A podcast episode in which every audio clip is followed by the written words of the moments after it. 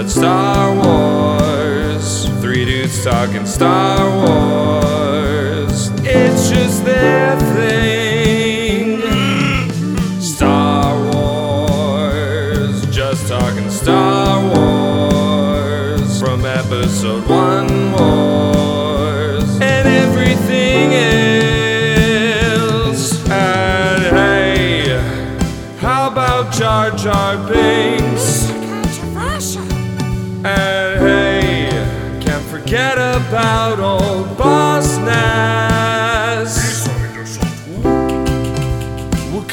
some cool creatures too. Like Jawas and Twi'leks and those nasty Hutts. Star Wars, we're talking about Star Wars. Join us for some fun wars. Let us begin. episode 19 of Pod Racers, a Star Wars podcast. And holy shit, this whole look ahead of 12 episodes that we're going to get into. I'm telling you, like if you if you thought that this show was a kiddie show, think again. Cuz it is dark. Damon, Fantastic. we got Damon, we got Matt, we got Alan. We're uh, we're gonna get into uh, talking about the Clone Wars, continuing with the Clone Wars, and in just a few minutes. But we're gonna get into some Star Wars news. Does anybody have any Let's news? get into the news. Yes, yes. Anybody got any news besides me that they want to talk about? Uh, why don't we? Well, some some of you and I and others were blessed with a purchase this week that maybe they want to want to provide a review on, Damien. Uh, yeah. Um, we should actually talk about Matt's frustration. so we, I think we all bought the Star Wars Squadrons game, right? We all got it. Yes, I did. Mm-hmm. Okay. Um. Well, let's Alan. Let's go through you first. What did you think? How did you like it? Did you like it? Was there things that you would? Well, well, let's let's talk about the it. platform I got it on. Uh, we got it for the uh, for Microsoft's Xbox One. Uh, I'm a uh, Microsoft legacy user, and I still haven't uh, decided which my next generation system is going to be. Maybe it's time to move. Maybe it's not. I don't know. Though I will say that one reason that might make me move is the PS5 version of Squadrons looks unbelievable. Uh, that being said, the game, yeah, I've only had the opportunity to play it for maybe a couple hours, but I love it. I mean, it is the first Star Wars flight sim that genuinely feels like you're in a Star Wars fleet of some sort. Whether you choose to be a Jedi or, or a a member of the uh, the Empire, it is a phenomenal game, and I can't. I've heard nothing but positive things about the multiplayer experience, which I haven't had a chance to do yet. Uh, hopefully, I can jump on board with my coworkers who have also purchased the game and uh, create a fleet of our own or a squadron of our own. Sorry. Yeah, what's cool about that is it is cross-platform, which means, and we're uh, interesting enough, we're all on different platforms, right? Like uh, Matt, you're on computer, Heels, you're on Xbox, I'm on PlayStation 4, so we're covering all angles, which is kind of cool. Mm-hmm. But uh, yeah, we can all join up into a squadron, and I think you can have up to five people in your squadron. And like you Yeah. had mentioned, saying that this game is um kind of like that first flight sim where you feel like you're in a squadron is true because even playing single player, you have your your squadron with you playing, which is so awesome and it's important that you stay with your squadron. So team building is huge for this game. Uh, I, I I played it. I've uh, same thing. A couple of hours. Really got into the the um, first player storyline kind of thing. Loved everything that I've seen so far. I love that you start off in the Tie Fighter and like the the graphics for it are so cool because you are legit in a Tie Fighter or you are in an X-wing or an A-wing or whatever um the vehicle or uh, ship that you're in. It is completely different and you can modify them. You can you can be creative with your character all this kind of stuff. That's cool. I i really liked it. Matt how was your experience playing it? Well, it was pretty. I liked the story, but uh, I had a computer uh, controller uh, miscommunication, I suppose, and I wasn't able to play with very good controls the first time I tried it. Um, I did like the physics, uh, the way the, the game looked and felt, so I spent the better part of probably an hour and a half trying to sync my controller to my computer properly so that I could play it. And then by the time I did start to play it, I was able to finally boost because I wasn't able to do that before. And uh, yeah, I, then I ran out of time, so I really only got through the introductory mission uh, with proper controls, but it was pretty good. I, I'm looking forward to getting more into it very soon. it's it's just fun. Like that's the biggest thing. Some of these games, and I've I've heard some people um not negatively complain about it, but say that it's kind of redundant. And of course it is. It's a flight simulator. That's all you're doing. Every mission is going to be a flying mission. You're going to get in dogfights. So from that perspective, yeah, sure, I- it's going to be repetitive, but it's repetitive with, to me, replay value because it is fun and there are like each mission there is something that you have to achieve like there are medals that you get and so going through them and and you finish a mission up oh i didn't get this medal you want to go back and you want to play it this is one of those games for me and i'm not a huge gamer in the sense where i want to go and complete everything i have to have a 100% completion rating on all the The games. Hunter. yeah like Yeah. i i want a trophy hunt in this game Well, that's good. I guess that's the hallmark of a really good game. If it Yeah. makes uh, somebody who doesn't do that want to do that. so Yeah, and I um, guess you know too, like that argument, like oh, it's repetitive, but you know what? So is every single online multiplayer game. you know, 100%. Any, every first-person shooter, oh, kill the other team.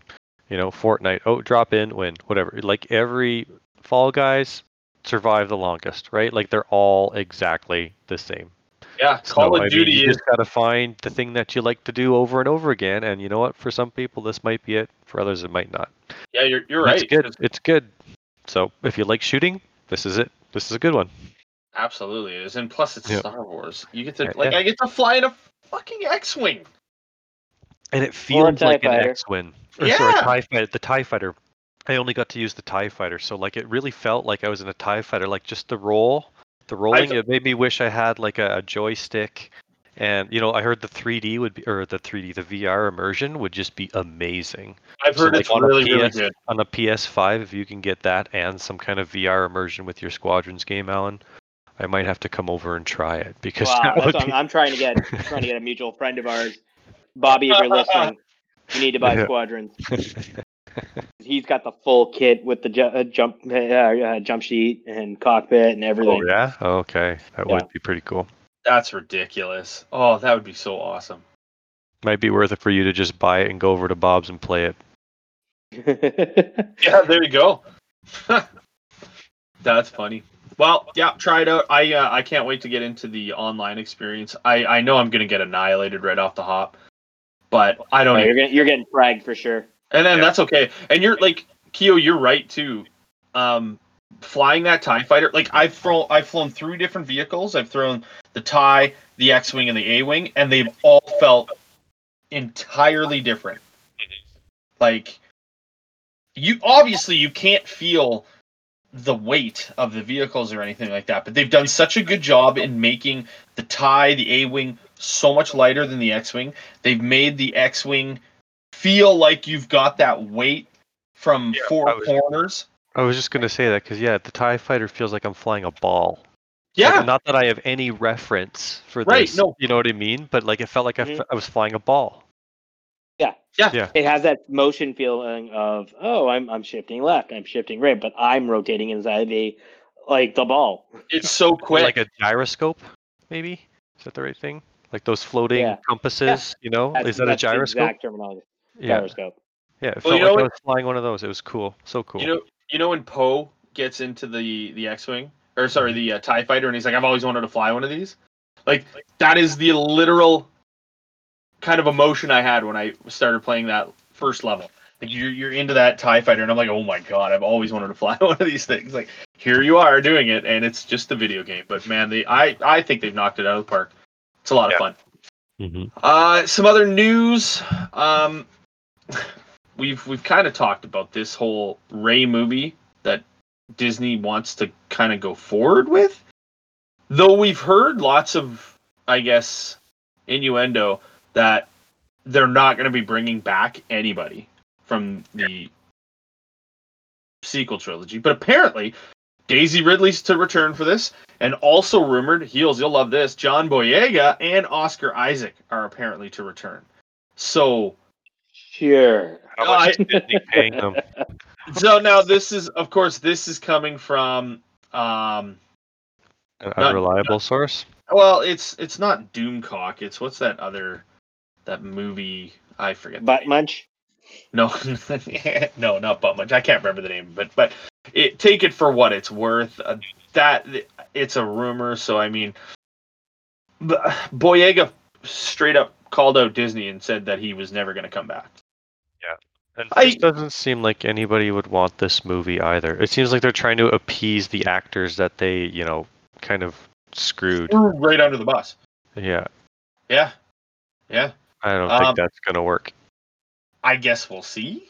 hmm But I I- like. Why would you?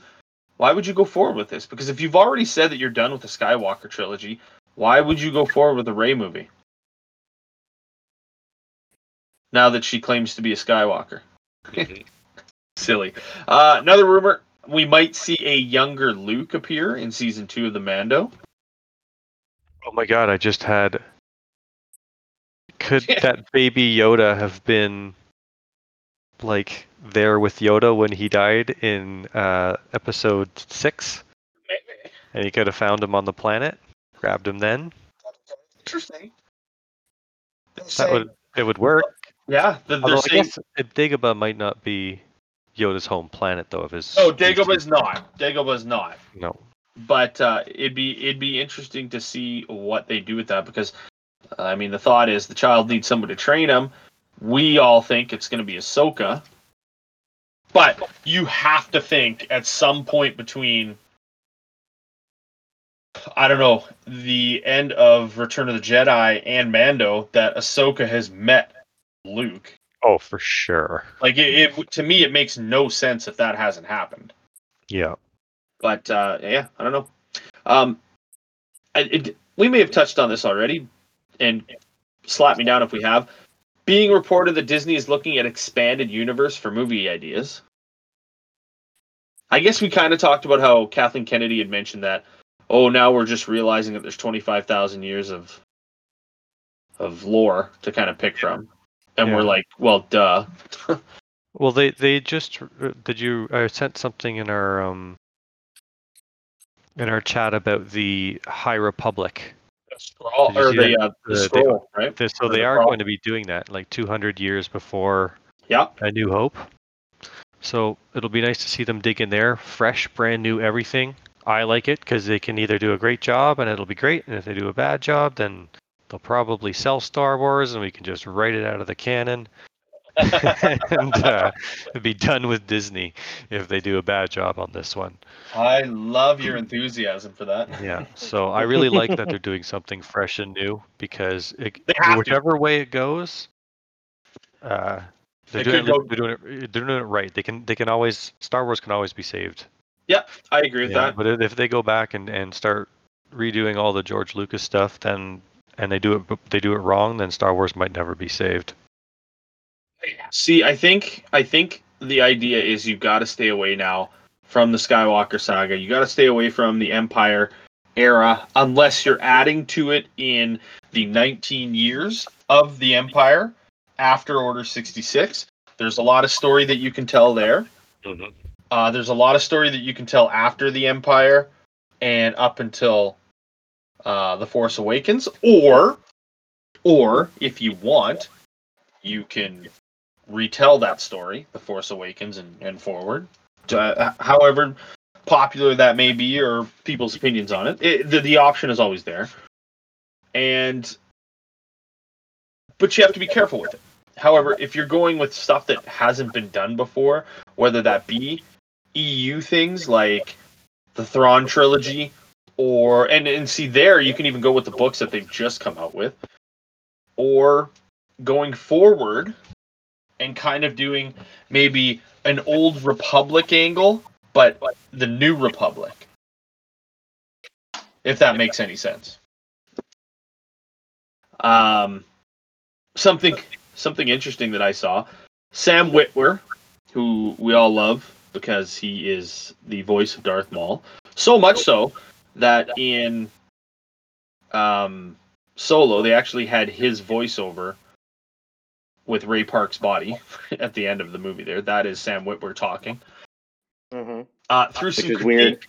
I I thought I thought it was weird as as well, but I guess Yeah, they because I mean, Ray Park has voiced Darth Maul before. wasn't They, horrible. they suddenly like listen to him and, and, and they're like, "Yeah, I'm not feeling it. Let's go back to the cartoon guy." Yes.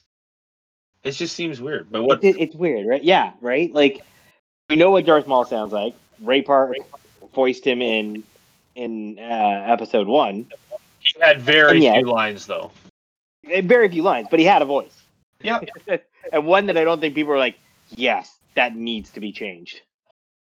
And and don't, don't get me wrong, I think Sam Witwer has done a fantastic job as Darth Maul on, in the cartoon, and he is very associated with the voice now. But I don't think it was to hear him, you know, talk those three lines were so jarring in, in Ray Park's voice that it needed to be replaced. Well, and especially since if they go ahead and do another solo movie, uh, like Maul's got to be a part of it, and he's got to be a big, Well, yeah, he's got to be a big part of it. You're going to be dubbing over with Witwer the whole time. That'll seem really weird. Um. Anyway, he was throwing some critique the Last Jedi way. This is what he said: "Quote: Last Jedi to me felt like a movie made by a guy who hadn't quite done his homework." Heels, you'll love this.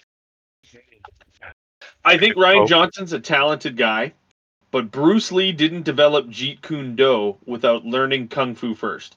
You can't reinvent Star Wars without knowing Star Wars first. He didn't do it for me. Um, he didn't make a compelling argument for why Luke didn't go and help his sister. I agree 100% with this. mm-hmm. Um, and he's like, this is just my opinion, guys. There were a lot of things in The Last Jedi I found compelling in a Rian Johnson filmmaking point of view. Again, I agree with that. They just didn't fit into Star Wars. I don't think he did his Star Wars homework, the themes, what it's about, what the characters are about. Bang on.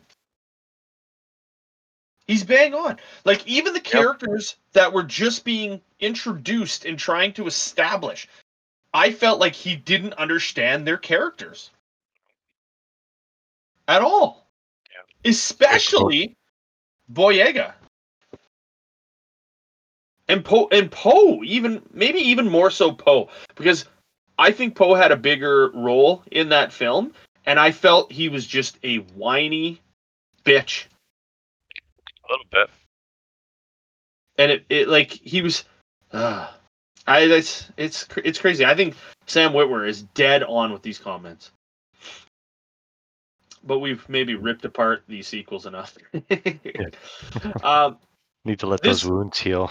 yeah, no kidding, eh? Uh, this leads into uh, more continued rumors of Knights of the Old Republic, uh, series of films or Disney Plus shows. Apparently, this is getting louder and louder.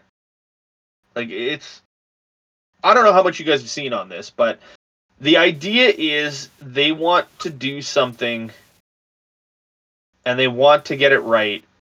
And one of the ways that they can make the fan base happy and make Star Wars fans, I think in general, happy is going with old Republic stories. Now, I don't know if they're going to incorporate that into the New Republic or the High Republic timeline. They they may well, and that would be interesting to see. But, um, I don't I don't see them doing something along the lines of Old Republic because you have to have Jedi Knights, you have to have Sith Lords, and you're not going to have that with the High Republic. Like you you can't. Well, you you could maybe have Darth Plagueis behind the scenes stuff. Maybe Yeah. like they don't know that the Sith is around. Maybe he's got another apprentice. Uh, maybe he's just there. Maybe he's maybe he's an up and coming Jedi, uh, and he falls. That would be kind of cool. It would be, Um, and I- maybe I don't know what Darth Plagueis' backstory is, or maybe he could be the one that manipulates some higher up or some up and coming Jedi into uh, I don't know. Who knows, right? They could they could easily incorporate a lot of dark side stuff. They could maybe do the Night Night Sisters because it's not that the dark side isn't there. It's just that the Sith aren't around, right? So they could do Night Right. Sisters and Force magic. Um, they can do all sorts of dark side abilities, just not Sith. Well, what I hope they don't do is I hope like because obviously we've been told that in Phantom Menace it's been a thousand years since anybody's heard or seen anything from a Sith Lord. And lived, right? lived. That's Right, the and thing lived. that they could do. You're 100 percent correct, but that's that's that's where it gets a little uh, touchy, right? Because like I've I've said this before, you could absolutely have the Sith involved in these storylines, but they've got to win every single time. Like That'd there's okay with. I'm kind of like villains. and, and you're, I'm liking them more as I get older. You know, I don't know why, but you know, that I think they're they're more interesting characters you yeah. than heroes. Yes and no. I think you just have to write the heroes the right way. hmm Like to me, I, I and and you'll you may disagree with this, but Obi Wan to me is a really interesting character. Oh, he is for sure. I would not disagree with that at all. I, and like, but I just don't like it. is Like he- for me, that my dislike for him is like his is like him as a person. Like if if I had to go out for beers with people, I would not want to go out for a beer with Obi Wan Kenobi. Like that's the kind of dislike that I have for him. Right? Aw, He'd be so boring. Like he, you know what I mean? Like he'd be so by the book and so, I don't know. He's But not. he's- He doesn't, don't know. let, He, don't, he he doesn't like the let kind of guy you get a couple of beers and it'd be kind of fun. He doesn't let loose though. That's the problem. yeah. See, but he does, and we don't see it. That's the thing. Like he Because has with passed. Satine, I guess. Yeah, he's got a past with Satine. He almost left the Jedi Order for her. Mhm. Like that's not by the book. Him killing himself and not telling Anakin, not by the book. And we'll we'll get was- that. in- We'll get that was that was pretty. Uh, yeah, that was that was a crazy story. I like that one. No. I think I think Obi Wan is an interesting character because he does things that are so on the edge, but he does it in such a proper way that we he's, don't. a- he's the diplomat. Yeah, but like. I, I I find him and Mace Windu to be very similar in character, like character as a person. Not not the same as a Jedi or anything like that, or as their their mentalities. Just the way that they do things. Obi Wan toes that line, but on the light side of it. Mace Windu toes that line, really in the middle, and maybe even a little dark. His fighting style is supposed to be based on dark side, right? Yes. So like for me, like you had mentioned so many times, like Obi Wan's kinda like dishonest and He's very manipulative. and manipulative. And to me I find that interesting because I I don't think you're gonna find many people that will sit there and go, Yeah, he's a terrible person. He's not. He just and like he mentions in these episodes that we're gonna we're gonna talk Cunning. about. That's the best word for him. He's What's that? cunning. He's cunning. Yeah, he's cunning, and he he has to in order to uh-huh. get things done, which is not a trait we would give a Jedi very often.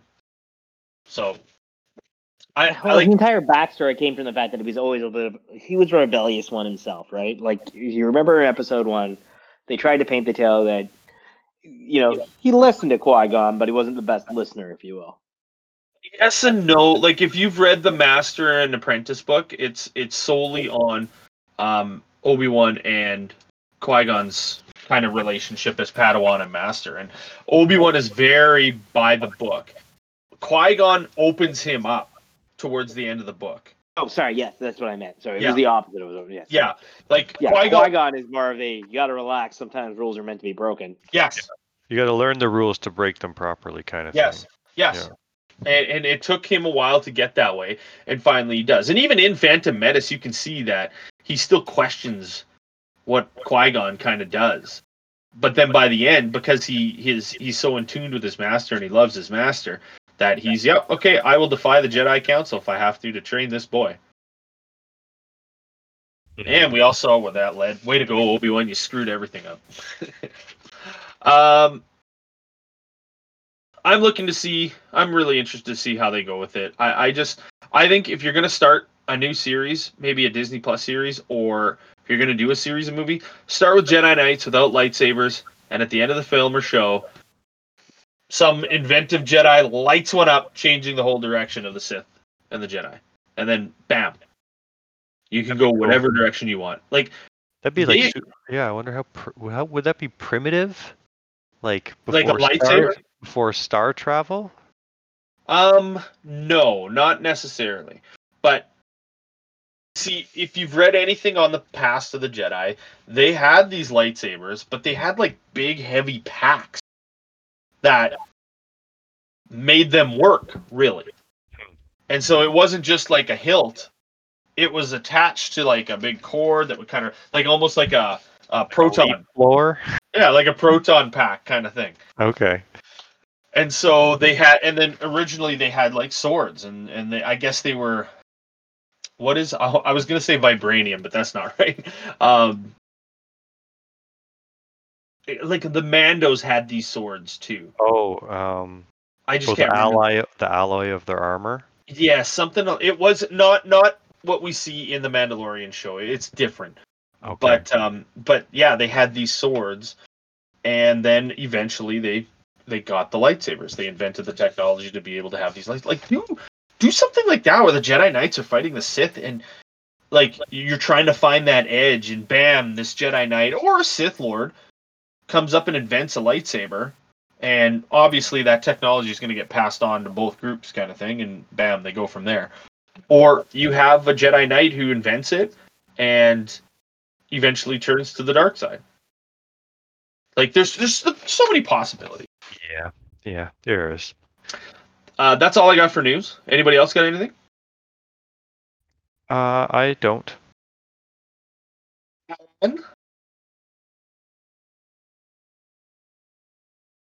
I'm No. guessing he doesn't. I don't think so. Nope.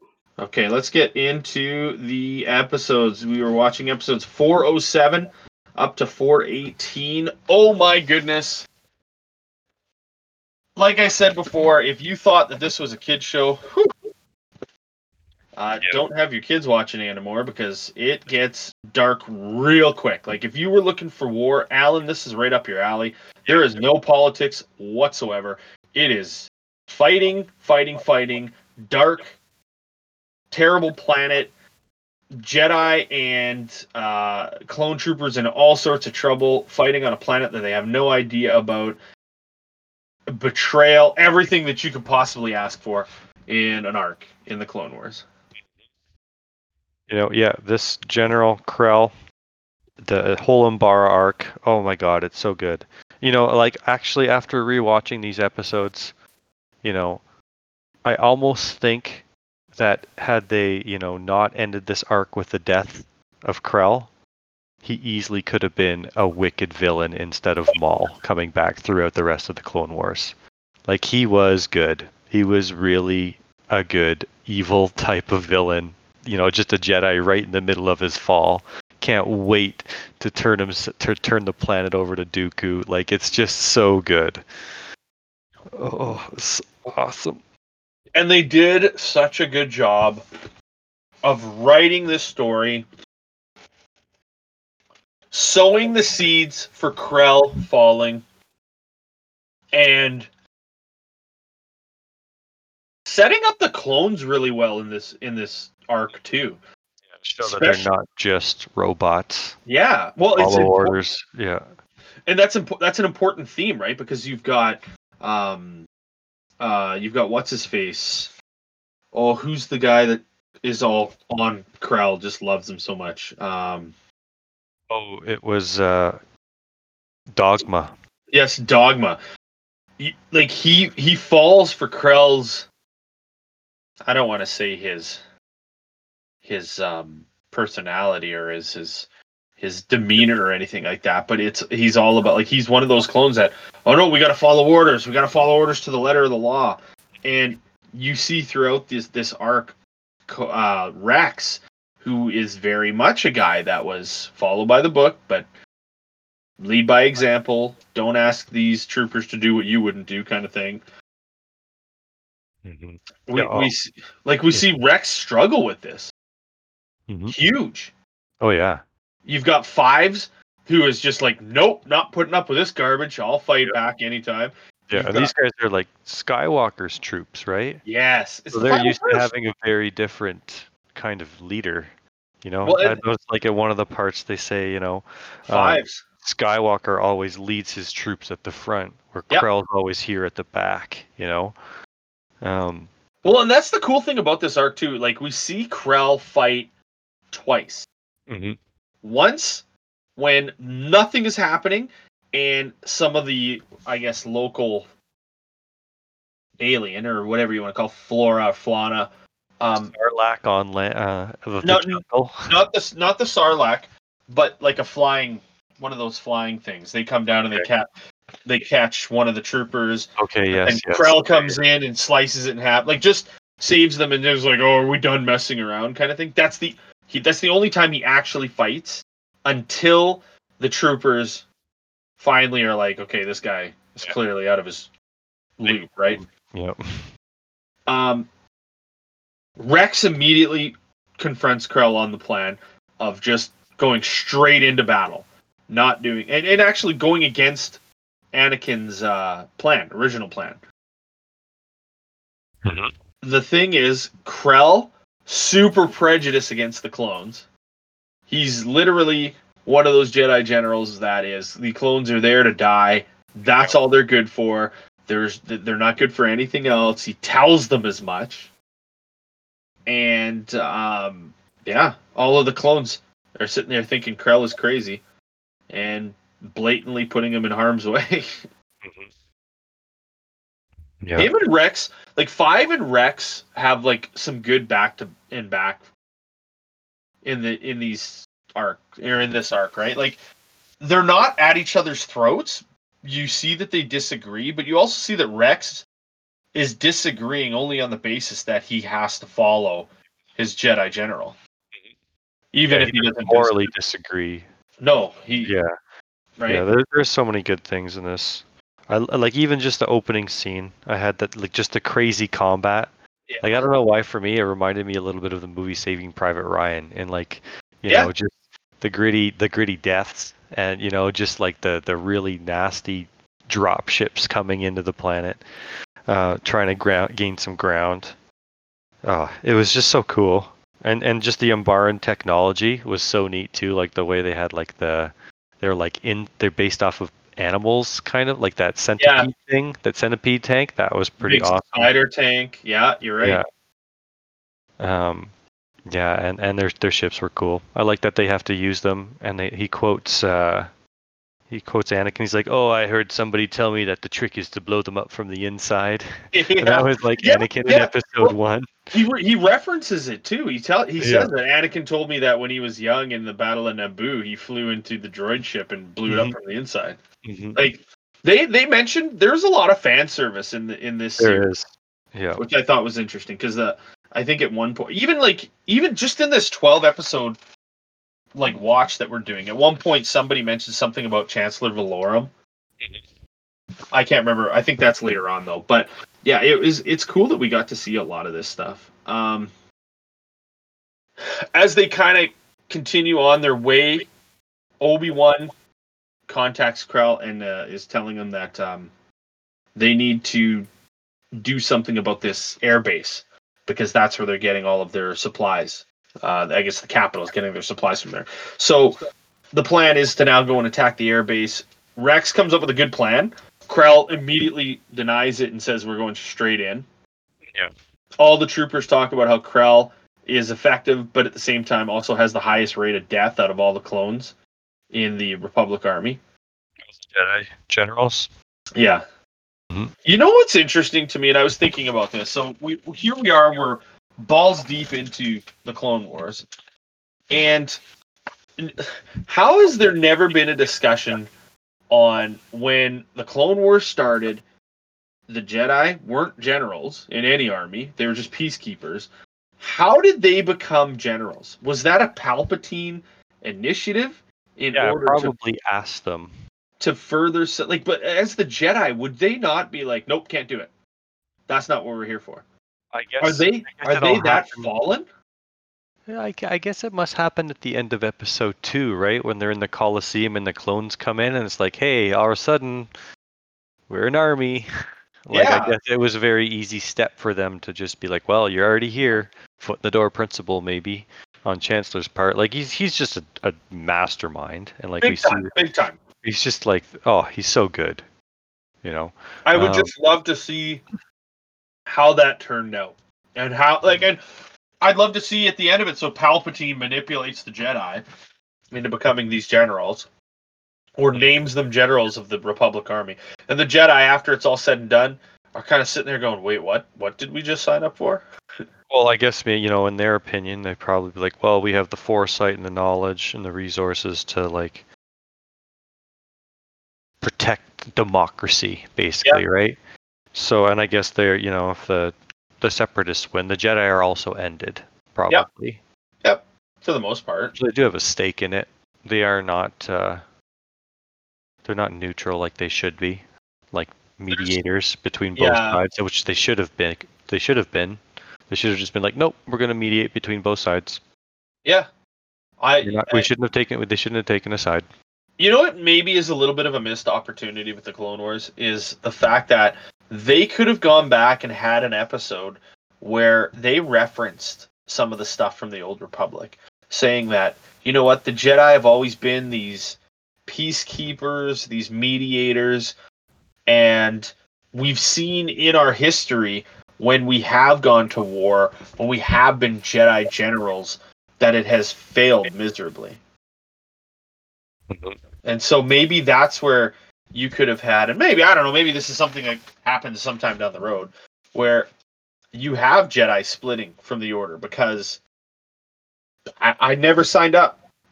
Well, I guess signing up is the wrong word, Yeah. but like we were never meant to be warriors. We were never meant to be soldiers and, and generals and leading armies and stuff like that. I would love to see some sort of storyline down the road come out something like that. Whether it is an old Republic storyline or maybe maybe they go 100 years into the future.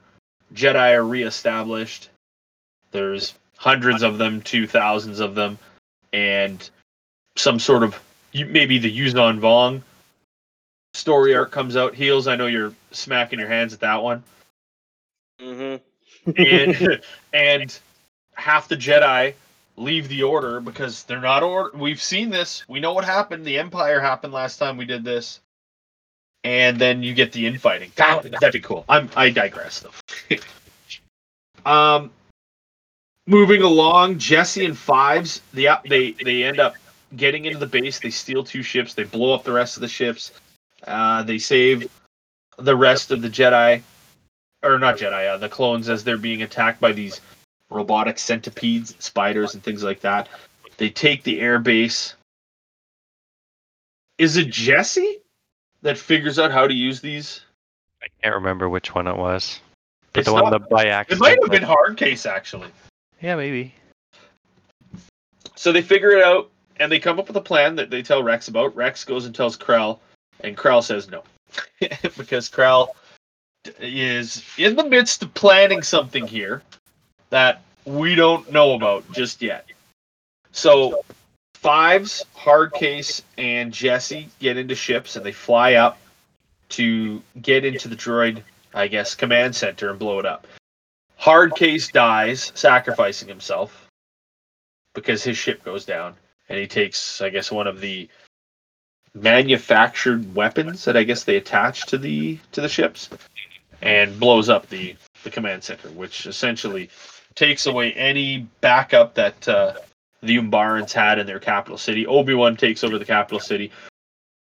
The they come back make up a fib to tell krell and krell sees right through it and orders their execution. The person who's leading the execution is Dogma, and then the clones that are lined up to shoot Jesse and Fives intentionally miss, drop their guns, and that's when Rex is fully on board with this is ridiculous. Yeah. What is going on here? You don't execute good soldiers like that. Yeah, and he says it too, Yeah. right? He, what what does he say? Something about like you don't execute heroes. Yeah, something like that. and that's that. what these guys are. Um, he goes to tell Krell. Krell is just about to court martial him, and then there is a call in from a clone who says that they're under attack. The Umbarans are coming. They're dressed up like clones, so be wary of that. Krell is very and like I don't know. I never never noticed this the first time I watched it, obviously, but watching it this time, Krell is very adamant about the whole. These guys are wearing Like- clone armor. They're dressed like clones. Yeah. Yeah. So Mhm. they get they get out into the Umbaran landscape. They come across these Umbarans, air quotations going on, that are firing on the clones. The clones fire back. They're killing each other. Rex gets up to one of them, takes off his mask, and it's a clone. So the one whole Obi plan, Wan. It's one of Obi Wan's clones too. Yes, right? that's The right, Orange because- ones. um, Waxer is yeah, and Waxer, who we know is one of the clones that's been he's the commander at this point for the opposite side of Obi-Wan's clones. And he says that they were told by Krell that Umbarans were attacking and that they were wearing clone armor, and then he dies. And just the whole blah kind of thing that happens to Rex sits back and is like, "What is going on?" So they all come to the conclusion that okay, we know what we have to do. Let's go and do it. And they go to arrest Krell, who just cuts down almost everybody and escapes. Goes into the forest With forest. his two double-bladed lightsabers. Four arms. He's like what? Basically, he's what uh, General Grievous could look like. Yeah, but like if he was living. yeah, he's just so much more impressive. Yeah. Um, is he the same species as? The diner guy? Yeah, I think so. Dex. Dex. Yeah. Yep. I think he might be. Dex is a very much less uh, strength, just a big fat whatever he is. Um, so they chase him down. Hardcase has a great idea. Er, Hardcase? No, not Hardcase. I Uh, remember which one. I think it's Fives. hmm I think it's Fives, but Fives has an idea where he tells Cody or uh, tells Rex to lead Krell towards him, and he does, and he steps on the the Umbaran, I guess, Sarlacc pit or whatever you want to call it, and he gets caught in there, and they they get him. They they um stun him and they arrest him, and then he just tells them his plan. like classic cartoon villain, just gives up everything. I did it because I could. Well, he did say that he had, you know, he wanted to become Dooku's new apprentice, right? Yeah, and he he, wanted and to be, join the Sith, basically, and he was going to turn this planet over to Dooku by having the clones kill one another so that they belong to the Separatists, and then, yeah, he was going to be like, I'll be your apprentice. It would have been really cool, actually, if that had happened. Like, if Obi-Wan wasn't involved, like, and, and the 501st, if it was just a couple other clone units, I think that would have been pretty cool to make him as, like, the Clone Wars, like, new Asajj Ventress, whatever. I know we get into Maul and his brother now, going forward after this, but uh, well, what would been what would have really been really interesting. Yeah, he was, and Mhm. you're right. I would have loved to seen that. But the thing is, though, we already had the Emperor trying to put down Asajj because she was becoming powerful in the Force.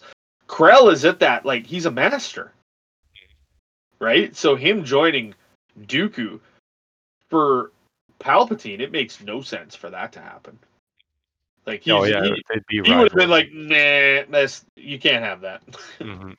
So like yeah, it would have been cool to see that kind of story play out. But um basically so you've got you've got uh Dogma in prison, you've got Krell telling him or telling them exactly what's going on, how he's he's become I guess his eyes are open to the way the Jedi are now. There's a new force that is coming. And he's actually still blinded because he doesn't think he doesn't know it's Palpatine. He thinks it's it is Dooku. Yeah. And then they're they're gonna execute him because they have to. And Rex can't is having issues doing it because he knows that this is there's repercussions for what he's about to do. Yep. And then Dogma steals Five's gun and shoots him, just not even hesitating. Yep. And kills and kills. And I'm like, I thought about this. There is your first clone killing a Jedi death in the Clone Wars. That's true, eh? It kind Like of goes over the, foreshadowing the inhibitor time. trip. Yeah. Yeah, Yeah. good point. Good point. hmm Like There's it's definitely an illusion there. It's it's downhill for here. like things are about to get worse. hmm but I like Rex has become one of my favorite characters. I like I really like them, but since we're doing this rewatch, oh man, just like he is so awesome. He's the best soldier anybody could ever ask for. Yeah, he makes Yep. Cody look terrible. Yep. Like Cody just gets worse and worse in my eyes. um, awesome arc. Everything is everything's amazing about it. I, I can't tell you enough. What a way to start this this this watch along. I absolutely love it. Um, next up, we've got Anakin. Oh, this next arc is so. I like Slaver arc. I, I was telling, arc. yeah, I was telling you, I'm like, man, for us to watch these arcs, because we like these 12 episodes, we get three massive arcs that are so important in the grand scheme of things. And I had said, like, the Umbaran arc is so awesome. How are they going to top that? Well, they do it with the slave, the slaver arc, the Zygerian slaver arc, and it's huge because it has such a huge impact on Anakin. All right, and then even as Past now, right? Like, this is like oh. the first time he really faces his slaving past. big time, and Yeah. Ahsoka doesn't know about it. Hmm right? Like, so they get to this planet. Um, Yeah, the- I- I- this was it's like one of the these episodes is kind of like where I think Ahsoka might start to become terrified of Anakin because she's she's, so starting to see the cracks in his yeah, uh, right. Like he's starting like- to show them now. Finally, but she sees Wars. it. Nobody else does. I think Obi Wan does. He just doesn't say anything. I think Obi Wan is a little in denial I think so too. because I think he doesn't he doesn't want to believe that that's happening. Right? That's his brother. That's his. Yeah, Like, he's- also he's his growing up- student. It's also a Yep. student too, so it would represent a failure on his part. Well, and, and we see that in episode 3 Mhm. when he he's like, who could have done this? And Yoda's like, well, come on, like you know who did this, but I I, I don't want to tell you. He's like, no, I must see. And oh, Yoda's like, yeah, I wouldn't do that. And he looks and he's like, oh, I can't believe this. Like, but you can see that he's like, ah, I can kind of believe this. so, uh, yeah, like th- this is the perfect arc for it because we see we see um the three of them go to this uh, uh, I I can't remember the name of this planet Kiros where Togruta they're that's their planet and they're all kidnapped and basically sold into slavery by this Zygerian who there's a pretty fun fight that happens at the end of the episode. Uh, Anakin and Ahsoka have to go and find these bombs in order to save people. The basically just the runaround. Um, just like I know how to solve the bomb, and he just slashes it. And then Ahsoka's like, "How did you know that was going to work?" And he's like, "I just trusted my instincts." she's like, but that's oh kind my of interesting to see. Like, you know, that's usually how right his instincts have been so far, right? Yeah. And and at the beginning of the episode too, they had like, I I thought they were force owls, right? yeah, I, yeah, which I thought was like interesting. I was trying to wonder like what. Maybe they weren't the owls. Maybe they just look similar to the the force owls. I I think like they, they, weren't similar. Ahsoka heavy interest, he, Ahsoka heavy episodes. Like they were equal. Like I think I should say they're even more Anakin than Ahsoka. for sure. But I will tell you this: Ahsoka looks strong in these episodes. She's definitely getting stronger. Oh man, I have a I have a little comment on her coming up in just a little bit. Um, Anakin, when he finds out the Zygerians are on the planet, is just beyond pissed off. Um, Obi Wan tries to calm him down. Ahsoka just asks, "What what's going on? Like, why is he so angry about this?" Obi Wan asks if she's talked to Anakin about his past. She's like, "Nope, he never. He just doesn't want to talk about it." And as he's walking away, say he doesn't want to talk about his past, kind of thing. Yeah. and as he's walking away, Vader music. Mm-hmm. hmm Um, I love this bad guy's name, Darts D'Nar. like that's just baller. The bad guys on this show have just the most awesomest of names. Uh, he's talking with Dooku as Kenobi kind of comes up on him, and then they fight. Obi Wan just giving in, basically throwing the fight until Anakin gets the last bomb, and then all, all of a sudden, just crushes the. This is this is a bad thing for clone for for the show. How easily he de- destroys those clones. Like to me, once I saw that, I was like, the Jedi should never have any issue with clones ever again. Yeah. But they do. um, Like with Order 66, did I say clones or droids? droids. Yeah. You said Like- clones. Okay, I'm meaning droids. Like he crushes Okay. the droids, right? Oh yeah, Puts yeah. hands up, crushes them, and that's it. And Yep. like to me, I'm like, there's there should never be an issue with droids ever again in Clone Wars. But Yeah, there is. it could be a numbers thing. yeah, to an extent. Um, Zygerian gets away, but uh, they capture him on this this weird ass ship that uh, Ahsoka and Anakin hop on, and then uh, Oh yeah, this was the one thing too. Like that hop, right? Like that was a big jump. And well, then they use the they use the mechanical droid thing, whatever they use to, to Mhm. run up on it, jump off of that, and then jump onto the jump ship. You're right. That It was a ridiculous jump. Yes. Yeah. Yeah. But Ahsoka couldn't jump onto the platform in the Wookiee episode with Yeah, that's Chewbacca. right.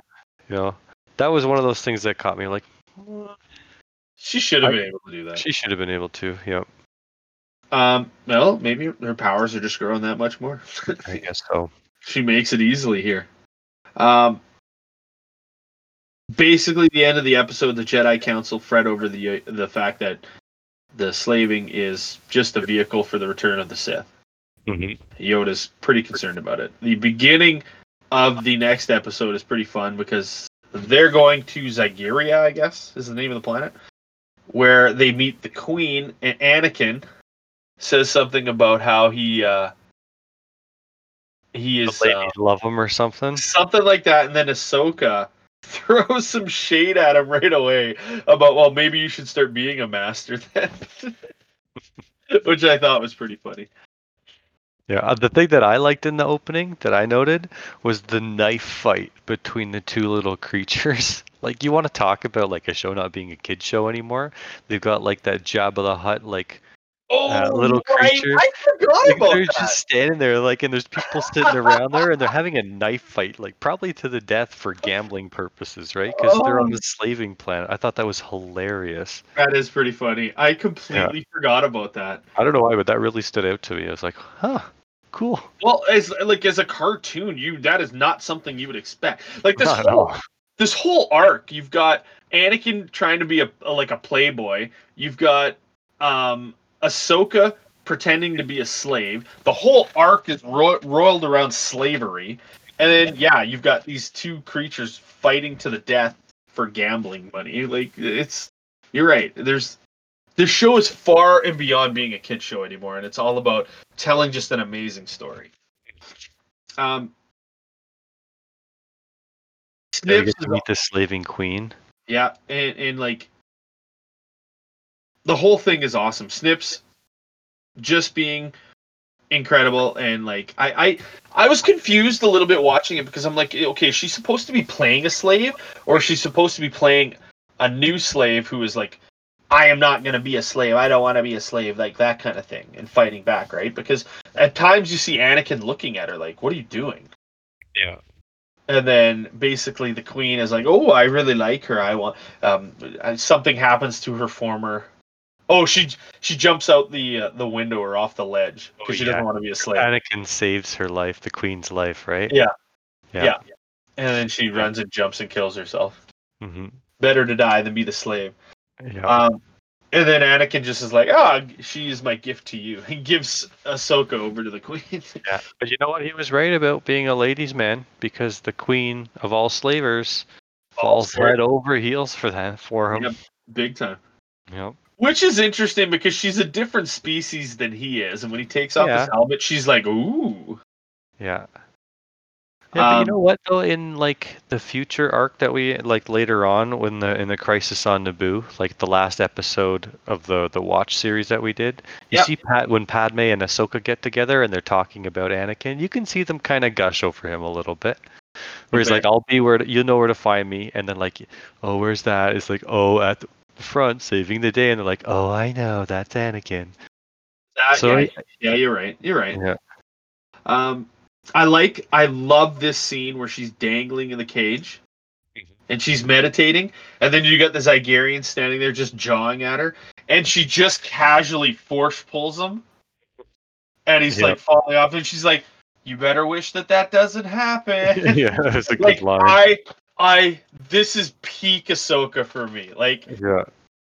that is to me that's obi-wan influence on her I, I loved it and then she gets shocked and whatever but like Probably worth it.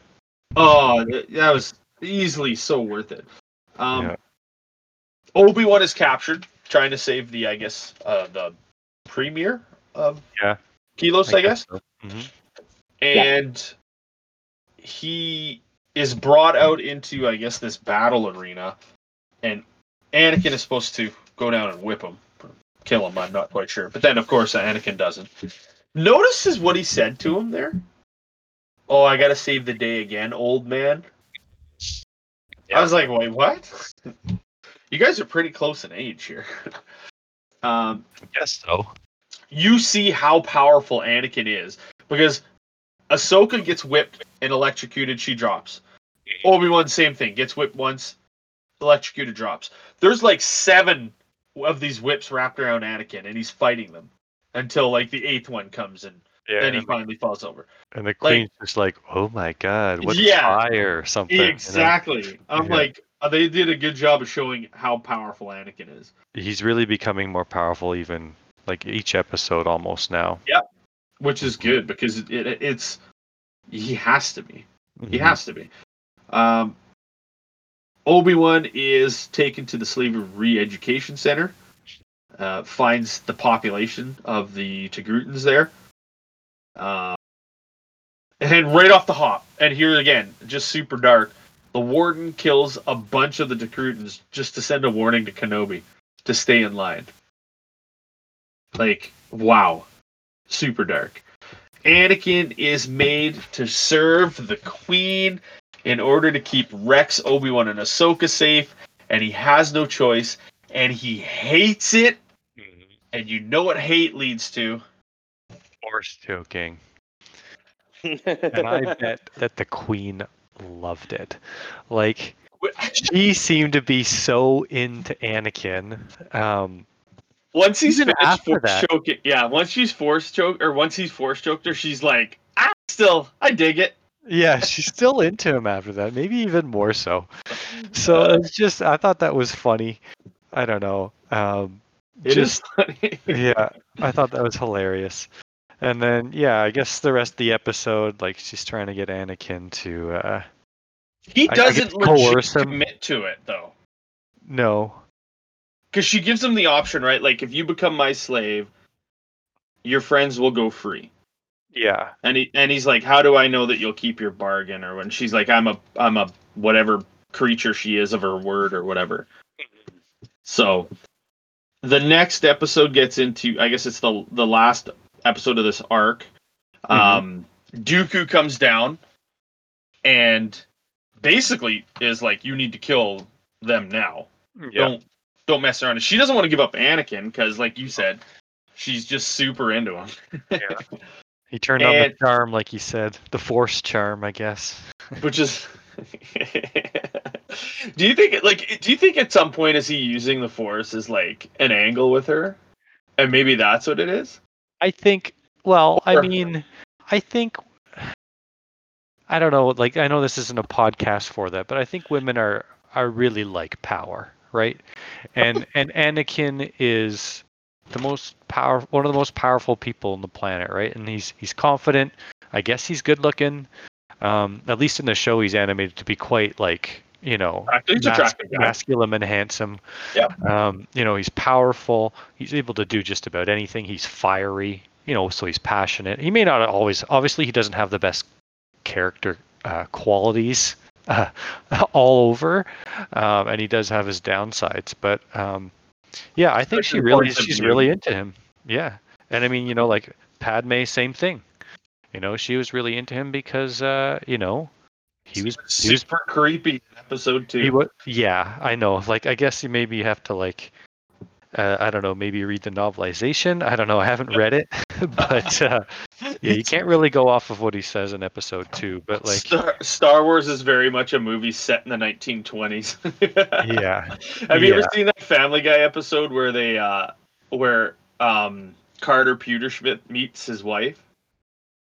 I can't remember. No, so I don't think in so. the in the episode, and I know we're going a little off topic here, but in the episode, Pewterschmidt like uh I, I forget his wife's name, but she's on a beach and he's sitting there and she accidentally spills something on him.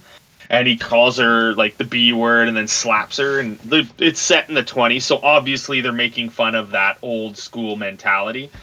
And he, she's like, "Oh my goodness, I hope he's talking about me." And then he slaps her, and she's like, "Oh, he is." She's excited for it. it's like this with this with this queen. She loves him. yeah, yeah, but beefs. Yeah, and I, I guess what I'm getting at with the the power thing is like, it means that if she's with them, she'll be safe, right? So and she'll like, have that sense of power herself, right? and she'll exactly, it'll be hers to use, and it'll protect her. So like, I think that's really appealing to a lot of people, a lot of women, and um, and you know, a, a queen in that position, it would definitely be appealing because it helps her maintain her power and her position, right? Oh, so she, and especially everything about Anakin is great to her.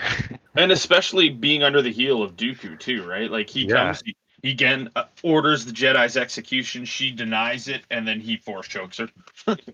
Yeah. Just She like- probably didn't like that one very much. no, much. she, that one wasn't No. good. He's old and he's old and ugly.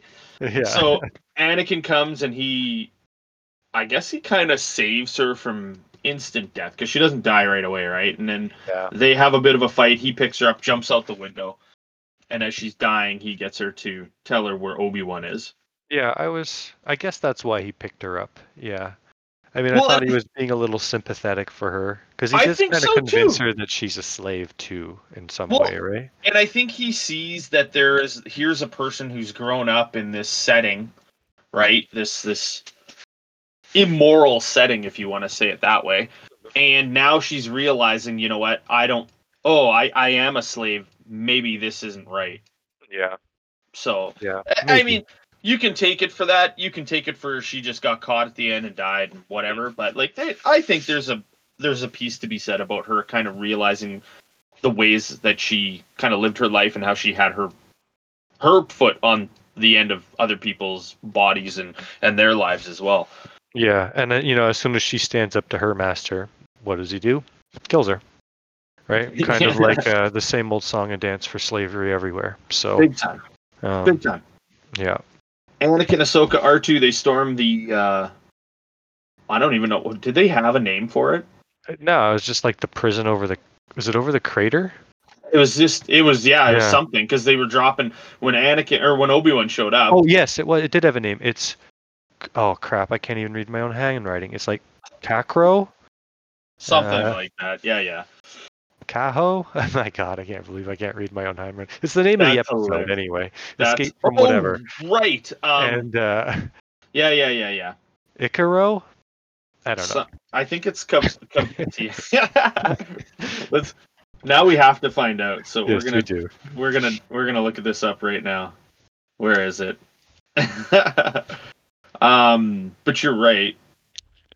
Anakin shows up and immediately doesn't even doesn't even worry about being indiscriminate. He's killing everybody left, right, and center. Um, it is Kadavo. Kadavo. Oh, Yeah. same time. We're we're equally good Googlers and searchers. there we go. Uh, Anakin just indiscriminately killing slave owners, I guess, and, and, and masters and people that are in charge of keeping them in line. Uh, yeah, he's a little Ahsoka- ruthless with that. Well, and Ahsoka notices it right away because she looks at him and is like, "Oh no, not Anakin, no." Yeah. Kind of seeing him drop, drop a notch in the Jedi, like whatever your Jedi level is. Um, interesting way that the warden kind of deals with things. He puts all the slaves into one, I guess, cell, And then the cells are all, I guess, designed to drop these people in a heartbeat for whatever reason, maybe because of Republic or whatever. But the the walls get electrified, and the and the wall or the floor starts moving in basically, so that they're just going to drop right out. They either touch the wall, die, or they drop out and they die. Which is kind of a terrifying thing. Um, Yeah, Ahsoka and a good gets way to there. keep Obi Wan in line too. big time. Well, you know, yeah, when when Yeah. we mentioned this before, Obi Wan shows up and he just drops a bunch out and was like, "Yeah, stay in line, Obi Wan, or this is more of this is going to happen." You know what? I just like how interesting would it be if they just did like an alternate timeline spin-off where Obi-Wan got broken by this? Right? Like where his like his nature was used against him and it just broke him as a Jedi. I think that would be kind of interesting to have explored. I kind of feel like they were going in that direction. He was getting there. And I mean, I guess like when you get into the next ones, like Obi-Wan's idea is pretty dark. Yeah. And so yeah, who knows? Maybe this is a tie over from like the experience he just went uh, through as being a slave or Interesting. That's Yeah. a good point. Mhm. Um, Ahsoka goes to save the uh, Togruta, and Anakin is fighting off all the slavers. Obi Wan and Rex end up, I guess, kind of. Oh no, they don't end up. They get brought in front of the warden, but then they Mhm. escape and they're fighting, and then um, it gets down. Obi Wan has his lightsaber back, and the warden looks at him and is like, "Oh, you're a Jedi. You're not going to do anything." And Rex throws a spear through him and the chair. Yeah, he was an angry throw. I'm no Jedi. yeah. Maybe maybe he told uh Ahsoka about that, and then she says that later on when she's fighting Maybe. Vader in Rebels. Ooh, maybe.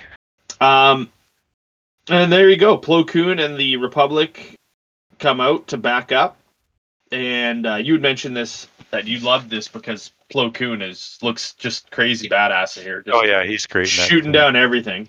Yeah. And then there's a cool Yeah. scene where they're saving the slaves, is right? Because like Ah- Ahsoka's like, okay, they they shoot up tethers so that they can slide down. One girl uh, walks over the edge, just lemming style, Mhm. and Ahsoka has to jump down to catch her. Yeah. And then uh, some of the ARC troopers have to fly up and catch a couple of them, but they save all of them and they get out of there. And Anakin gets off. Everybody's safe, and they kind of move on to the next episode, which is just a kind of I I guess it's a kind of filler, but at the same time is a good episode too. It's uh, Yeah. Ahsoka, Ahsoka heavy, her and Lux Bonteri. I think Um, it's a good fan service episode too, because everybody seems to like the Mandalorians. I so think so too. Figuring out a way to squeeze them into season four, I think this was a great way of doing it. Well, and it continues that theme of Mandalore being neutral, right, and not being Republic or separatist, and and in Yeah. that kind of way. We get to see Satine just sitting there, doesn't really do anything, no big deal. Uh, Lux comes in and accuses Dooku of killing his mom. Mm-hmm. The separatist. See, this is where I get a little on the confused side because I was thinking about this. The separatists are sitting there and they're negotiating, I, I'm guessing, peace. They kind of don't really lay that out there for anybody, right? Like were they, you know, were they official talks? Were they off the books talks? Um, or you know, why? Yeah, why did they gather? Like, what is the point? Are they just are they actually settling on terms? Are they just like in the very? Is it like the It first step seemed in weird, but- negotiations? I guess it has to happen, right? This is a war. There's got to be terms and, and things Yeah. of th- that nature kind of discussed between the senates of both of these democratic bodies. But uh, so Lux accuses Yeah. Dooku, and there's no surprise. It's more, oh, quiet him up. We got to arrest him right away. So are these senators Yeah. sent by Dooku? No, they're kind of in the know of what's going on. Yeah, I don't know. It seems like a rather Extreme um, extreme way of dealing with somebody who you know is ex- accusing you of something you know and, I- and i don't think the way of deal they deal with it, it it seems like it would be in line with what they would want to accomplish at a peace talk Well, y- this guy's talking bad about us he's saying we're going to betray him let's kill him yeah. it seems like such it seems like such a weird thing to i don't know Even the i guess maybe they just needed to figure out a way of setting up the episode could be, but even the characters seem kind of dicey. yeah Uh, so Lux gets taken onto a ship. Dooku sees him, is like, "Oh, that's a, It's a heavy accusation, and uh, we, we're gonna kill you. Ahsoka Yeah. comes in, saves him. Yeah, you know, this is kind of one of those times where you wonder, like, does Dooku have the ability to use the Force through like great distance? Well, and the thing is, though, Like, you know how like the Emperor does, and like Snoke does, Vader. you know, Vader does, right? Like, Why wouldn't? does Dooku not have that ability? Couldn't he just like choke anybody, any dissident from like across the galaxy, kind of thing? Because isn't it based off of? Like, I don't think the fo- like same thing with Luke, right? Luke projected his image from Ahch-To to Crait, and it killed him. Mm-hmm. Which I, we won't get into that here, but whatever. Nope. Like, yeah, doesn't wouldn't Dooku just be like, all right, you're done, force choke. i've seen it through. We don't have to worry about him anymore. Yeah, yeah. It's like I don't have to hire bounty hunters. I don't have to have my assassin. You know, I just These droids are clearly Jeez. faulty. peace of mi- peace of mind. You know, do the job yourself. It literally would take you like thirty seconds, right? Like I don't know. It just seems like Your dark side Dooku's not. probably feels good. Yeah, probably just you know, yeah. Like imagine all the stress and worry you would have to go through as like the commander of the of an entire like opposition to a like a galaxy sized military. You know, and just having all these people, you got to wonder and hope that they're doing all their jobs properly. When you could just like force choke them across space and time, and or not time across space, and just Be done. be able to focus your efforts and energies on other things. uh, so uh, Bonteri and Ahsoka escape, and then Lux knocks her out because, of course, he did, mm-hmm. and then takes her to, um, I think, one of the moons of Mandalore. Um, and he's meeting with Death Watch. So w- we get to see our boy Pre Vizsla. Of course, that is, um, what's his face? Uh, the leader of Death John- Watch. Jon Favreau. Oh, Jon Favreau. Yeah. Yep, that that's who it is. We also get introduced to Bo Katan, uh, which is Satine's sister, Mm-hmm. and uh, we we. I see. I'd love to see a little bit more backstory on Bo, Mm-hmm. especially because Katee Sackhoff plays Bo. Mm-hmm. Like that's a fairly big guest appearance, Mm-hmm. Right? Especially when it comes to because like we get we get most of our like all of the voiceovers throughout the show are kind of traditional voice artists. Mm-hmm. And I mean, Katee Sackhoff's done some stuff, and so of course so is Jon Favreau. But like for to have them in this at the same time, it's kind of I don't know, it's kind of big. Um, Vizsla still has the dark saber. Yep. Ahsoka is forced into pretending to be Lux's, I guess, betrothed, because they don't want to. They don't want to set her off as a Jedi. Otherwise, Death Watch is going to be all over that. I think she kind of likes it. She's got the hots for Lux Oh. a little bit. A little bit, A little bit. especially when you get to the end of the episode. Mhm. Um, the the thought is he's hiring Death Watch to kill Dooku, and I guess Death Watch has a grudge because of what happened in the the main arc in season three with the Mandalores. So they're all in. They want to do it. Uh, Lux has the coordinates of where Dooku is. I guess on Serenno Mhm. and then they they're in they're just in a random village and they Yeah. start burning it and killing people and Ahsoka of course it's her nature she has to expose herself and and and fight for the villagers and does a tremendous job of it until there's just too many Mandalorians on her and she gets captured um as the- she's The sick move where she like in one sweep decapitates Four. like four. Four. yeah Yeah. like that was pretty awesome. I like when I watched that. I remember like I've seen this episode many, many times, and I again just watching it, I was like, "Holy crap! I forgot that Ahsoka did that." And wow, has she come someplace Yeah. since the beginning of this? Uh, like it's to me, I, I don't know. Who's your favorite character in the Clone Wars? Because I gotta say it's Ahsoka. I like Anakin still. I, I, do like too. him because he's complicated, right? Ahsoka's uh, pretty straightforward. Like she's awesome. She's very straightforward. She's always good. She never really has a lot of like huge moral dilemmas. Do you know what I mean? Well, I mean, she probably has the biggest one in the Clone Wars. You mean with her leaving the order? That and just what how how it happens. But I wouldn't even say that's a moral dilemma. Like the Jedi didn't Okay. treat her right. You know, like that was true. that That's was true. that was kind of like the right thing to do in that Yeah. situation. Okay, Like I'll she's give you she's not she's not overly tested, I guess. You know, and she's she's I con- just yeah. I find that since the begin, like when she first was introduced in Clone Wars, people hated her. Oh yeah, she was too cheery or something. I guess maybe. she, yeah. she, they're like, oh, it's another kid character to make like toys for and all that. Mhm. And holy crap, has she grown within this franchise? Like, Yeah. honestly, she she is, in my opinion, no, not even in my opinion, just she is one of the top three characters in Clone Wars that I like, like Obi Wan, Anakin, Ahsoka. Yeah. Oh yeah, definitely. I, I mean, I, And- yeah, I don't. I wouldn't put Anakin on my top three. I mean, I love the Emperor Oh, I mean, for too. Clone Wars, for Clone Wars. yeah, for Clone Wars too. I think. I mean, yeah, I don't know. Yeah, the Emperor like- is It's he's- hard. He's dope.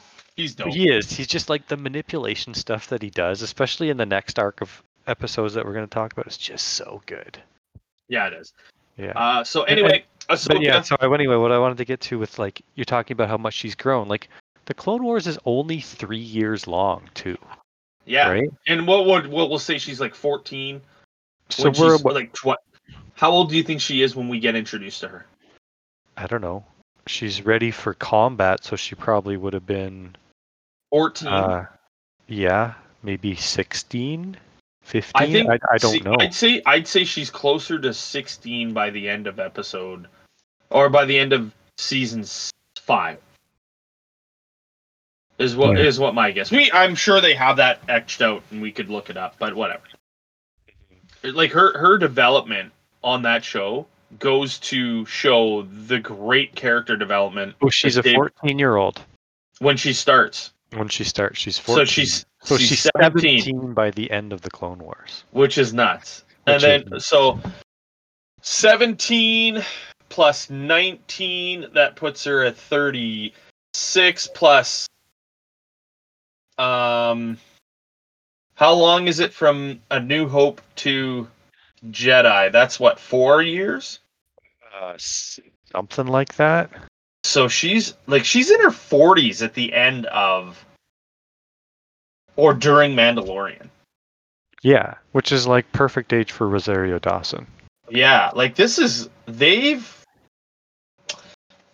I I uh, I questioned at the beginning of having such a young Padawan out there because Obi Wan at the end. Well, I guess towards the end of his, he's supposed to be 18, 19, right? Obi Wan. he Yeah. yeah. Yeah, when he So I does guess the it- trials or whatever. I guess it kind of matches up. Yeah, and how old is Anakin when he's ready for the trials? Like that would be at the end of the Clone Wars too, Five, right? six. So he's like, right? Because Obi Wan's like, you are ready for the trials and to become a master, right? Um, I think he's in his twenties there, yeah, like he just maybe turned twenty. and we have to remember too. He started late, He did start late. And so, very like, late. he's maybe just turned 20 so like he's like 22 at this point in the clone War, so he's still a young guy Oh yeah, big time. right like he's Like, not just- even old and, and mature and all that Super experienced already in the way of war. oh yeah like there's probably never been jedi that have ever been this trained in the art of war right like they're supposed to be peacekeepers throughout time in history right? Um, R2 fixes up a bunch of droids. The Hmm. droids end up fighting back against the Mandalorians, which allows Ahsoka and Lux and R2 to escape. And uh, as as they as they get onto their ship and they're into the atmosphere and they're out of there, we see Lux hanging out in the escape pod, and he's taken off, and Ahsoka's sad mm-hmm. she puts her hand up up against the the window and they say goodbyes and that's the end of that episode and then we get into So so we thought the Krell arc was dark. hmm Well, here comes a darker one. Yeah, this one's a great one. I think this is, might actually be, um, like the turning point in the Clone Wars. Actually, this episode. Well, either way, how this hypothetically could have turned out, you're right, big time. Because now, like, we're starting to get into season five right away, Mm-hmm. and that is going to be the end of the Clone Wars to an extent, right? So obviously, season seven is, but season seven takes place over the span of a couple of weeks. Yeah. right? Whereas we're still working through a lot of meat in season five as far as time goes. Mhm. Like this is this is leading up to the end of the Clone Wars, which is Yeah. which is amazing. Um, we get to see Obi Wan take one in the chest yeah. and die Yep. In front of Anakin and Ahsoka. in front of Anakin, and Ahsoka's crying. Anakin is going the opposite way. He's not sad. He's mad. Yeah. and Ahsoka is super worried about him. Mhm. Um, because, well, well, it's Anakin. yeah, yeah, and like, I mean, obviously, like when you watch this episode, you're like, Obi Wan is not dead. What the heck is going on here? So, yeah, and then you find out, oh, Obi Wan has devised a plot to fool the enemies as well as Anakin. They re- they re- what they require Anakin's reaction to sell the death so that he can assume the identity of the bounty hunter that he hired to kill him. well, it's interesting too because he, like, he mentions right that they had to have it sold by Anakin to Dooku because Hmm. Dooku doesn't believe it if it's if Anakin isn't affected this way. So, as much as we want to sit there and go, I guess this is kind of bad by Obi Wan. It makes sense in the grand scheme of things, but it also goes to show that the Jedi, and like you had mentioned before, Obi Wan in particular, especially with the previous arc and having to deal with slavery and things of that nature, maybe he's kind of added to his repertoire as far as straddling the dark side, I guess, a little bit, if you want to call it that. Yeah, because this is like highly deceptive, you know. Big time. Um, and and it's it's it's definitely done with the wrong person. You know, like like of all the Jedi that could have done this one, I would not have picked Obi Wan or Anakin or Ahsoka, right? I would have picked somebody else to sell it, because like this is to me where like the Jedi Council really loses it. You know, um, like with See, this, with this Anakin. yeah, because you know it really goes to show that they've they've kind of bought in more with their role as generals rather than peacekeepers. Yeah. And you know they've really gone full into the deception, um, the lying to the face of Anakin, somebody who has struggled to like, have a trust with the with the council. But also to follow the ways of the Jedi. You know, and and then throughout this episode, Anakin is the only one that's following the ways of the Jedi, basically. Like truly. Um, and and you know, and he's doing this, and then the masters are lying to his face, right? Well- and so like all this criticism he's got about not doing the right thing, and then he's finally doing it, and then the masters are not, and they're lying to him. Like I could definitely see why he gets angry by the end of this episode, or Well, by the end of this this arc. Well, Like- and it's interesting that you mentioned that too, because one of the things he says, right, is um like he has this distrust with the Jedi. The Jedi are asking for um bounties on Rako Hardeen, who is now Obi-Wan Hardeen, we'll call him. And the of course um Moralo Eval and Cad Bane Mhm. um, in order to chase them without having Anakin on their tail. Like they're they're trying to stop Anakin from doing good, which Well, is yeah. I mean, is Anakin's not going to do good. Like he's going to No. go full dark side if he catches Obi Wan, basically, right? Like, Well, like, I think they know does. that. he does, and what he's yeah, I guess that's true. On when you're looking at it from a Jedi perspective, yeah, but like he catches Hardeen, and says, "I'm not. I want to kill you, but I'm not going to in honor of the person that you murdered Yeah. because he'd want me to do it better." Yeah, right? and I So, really, like- I really like that. It shows, you know, Big time. yeah, Anakin's love of Obi Wan, I guess, right? Because you Oh. know, Anakin just wants to eviscerate this person, right? Big time. Big time. Yeah. Um, we skipped over a little bit there, but that's not a big deal. Uh, one of the big things out of that, though, the funeral for Obi Wan. Mhm. Anakin, hood drawn over his head, seething mad. Yeah. And like I said, Ahsoka bl- looks up at Plo Koon and is like, "I'm worried about Anakin." Mm-hmm. And the like, I think doesn't Plo Koon say something, kind of just pass it off as like, "Oh, he'll be fine" or something along that line. Pretty much. But I think like I don't think any of the Jedi masters think that. You know, th- I'm I sure hope- they can all feel. I'm sure they can all sense like the, I don't know, the disharmony within him or whatever. Just imbalance? radiating hate. Oh yeah, like you can just tell like when somebody's off balance, I guess, with the Force. Oh, So I'm sure they all know that there's they got to t- tread lightly around Anakin now. um, um, that that scene where Mace Windu asks the uh, Chancellor to get rid of the the bounty on the criminals.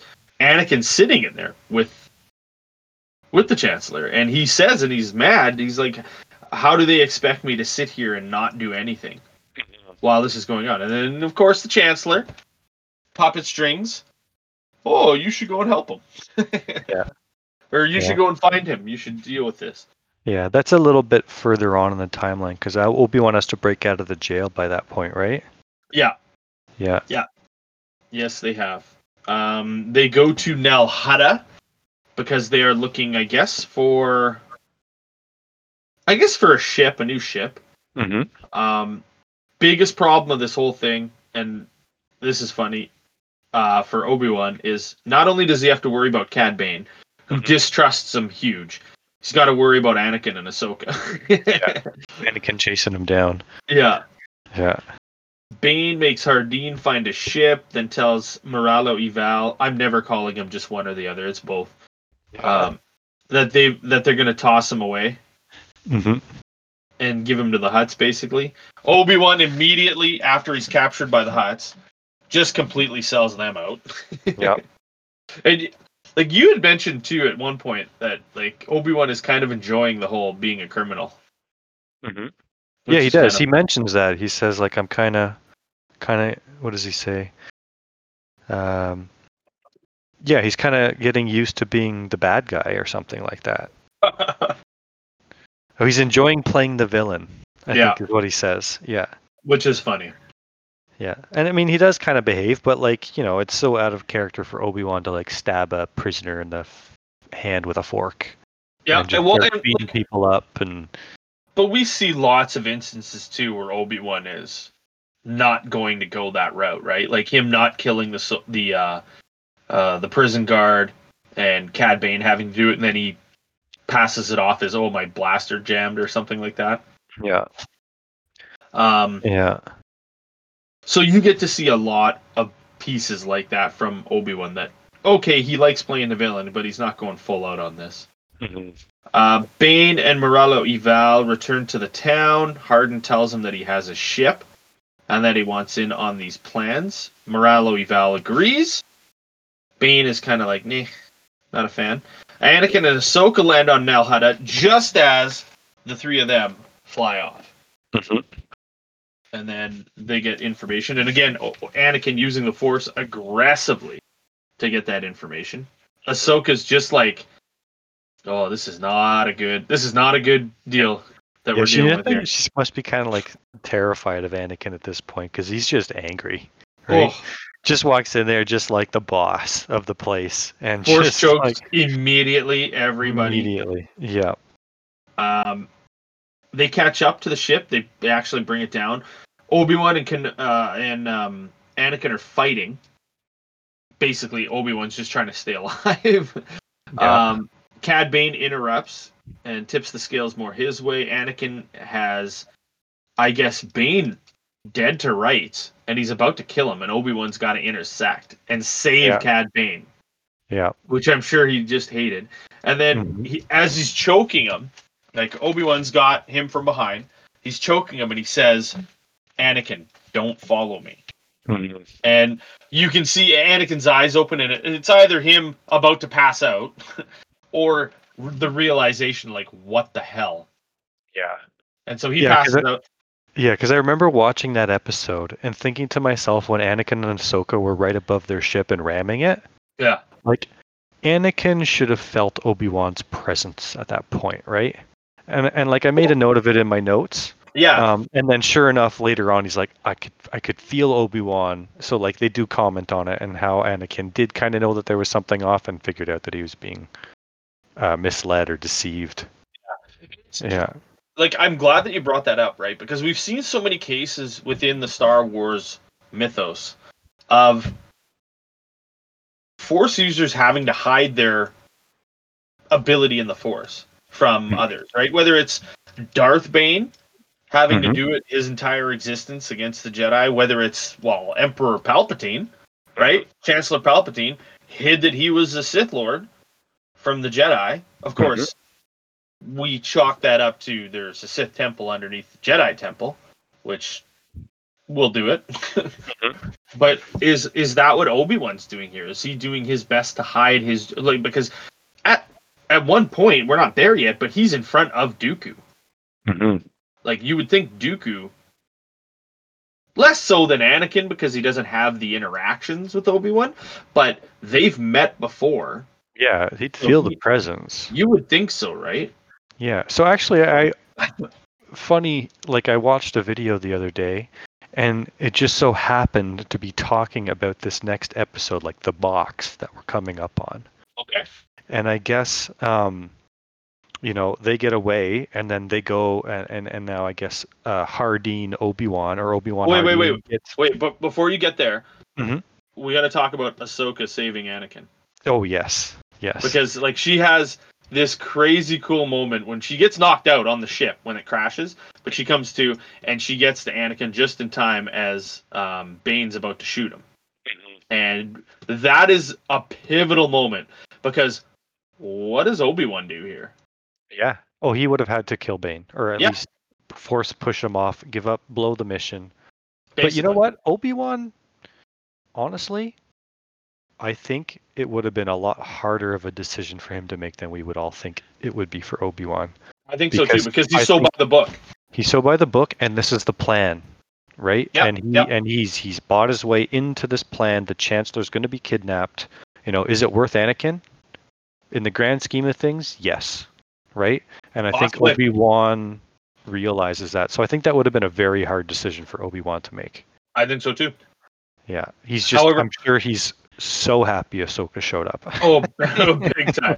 yeah. And Ahsoka looks just boss, standing over Anakin. She deflects a bunch of the shots from, but like she doesn't move. There's no No. backing down. Either Yeah. she's being killed, or they're backing away.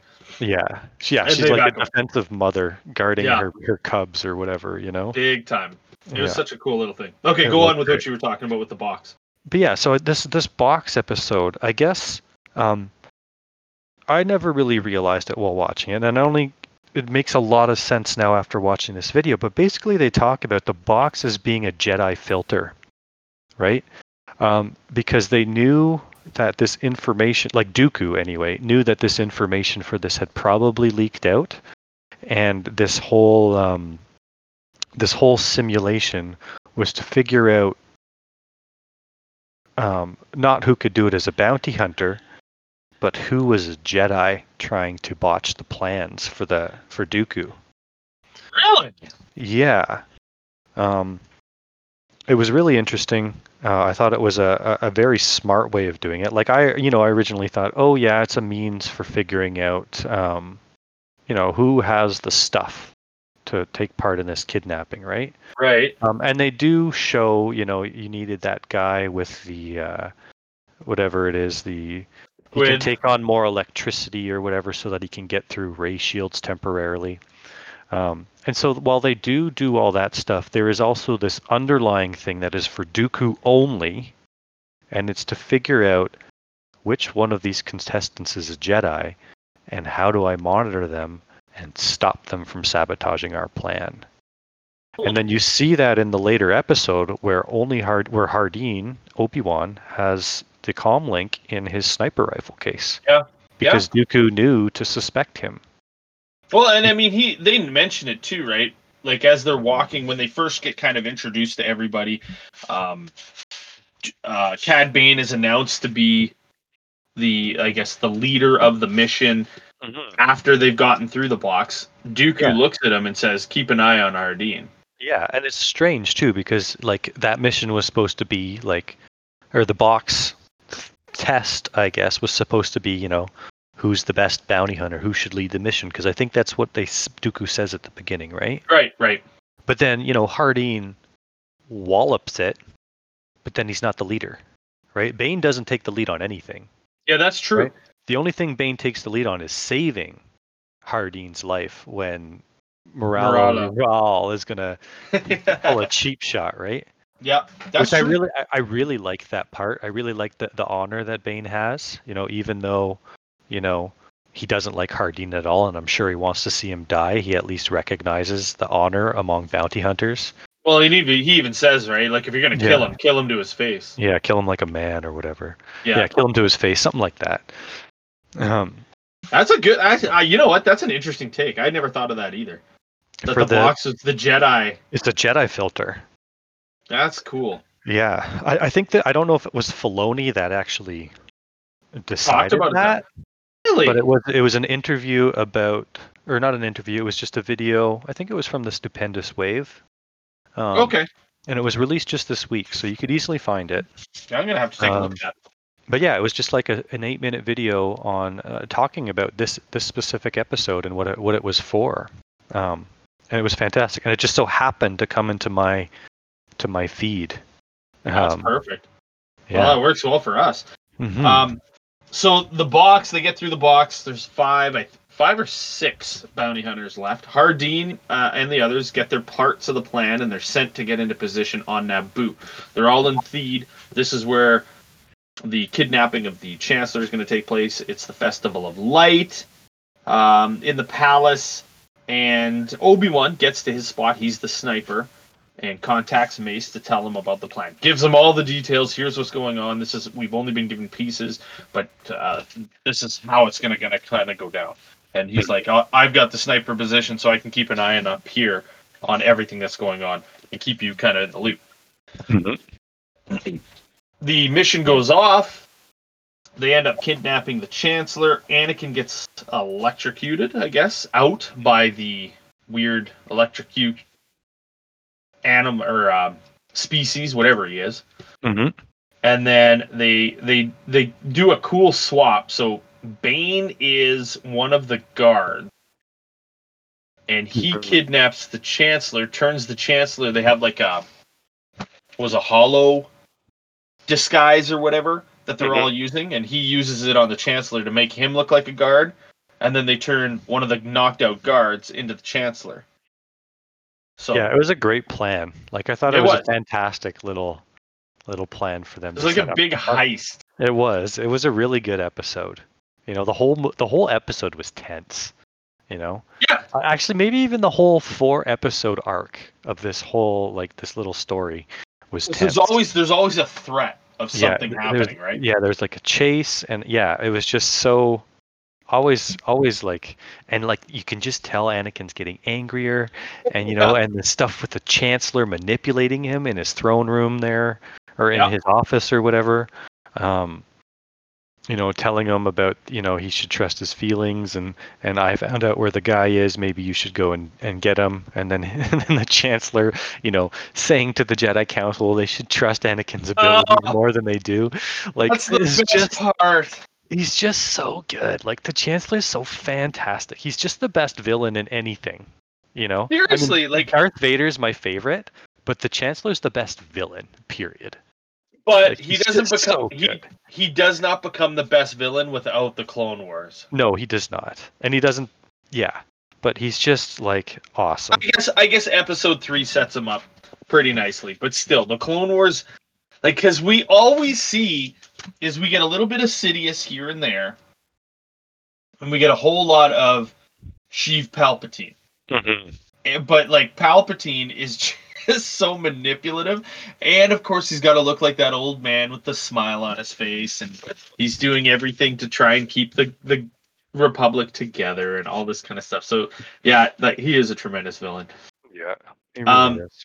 And then we get to see it even more in the last episode of this arc. Like this is like I think this might be like like the first phase in the culmination of like the Emperor's grand scheme, right? I Like- agree.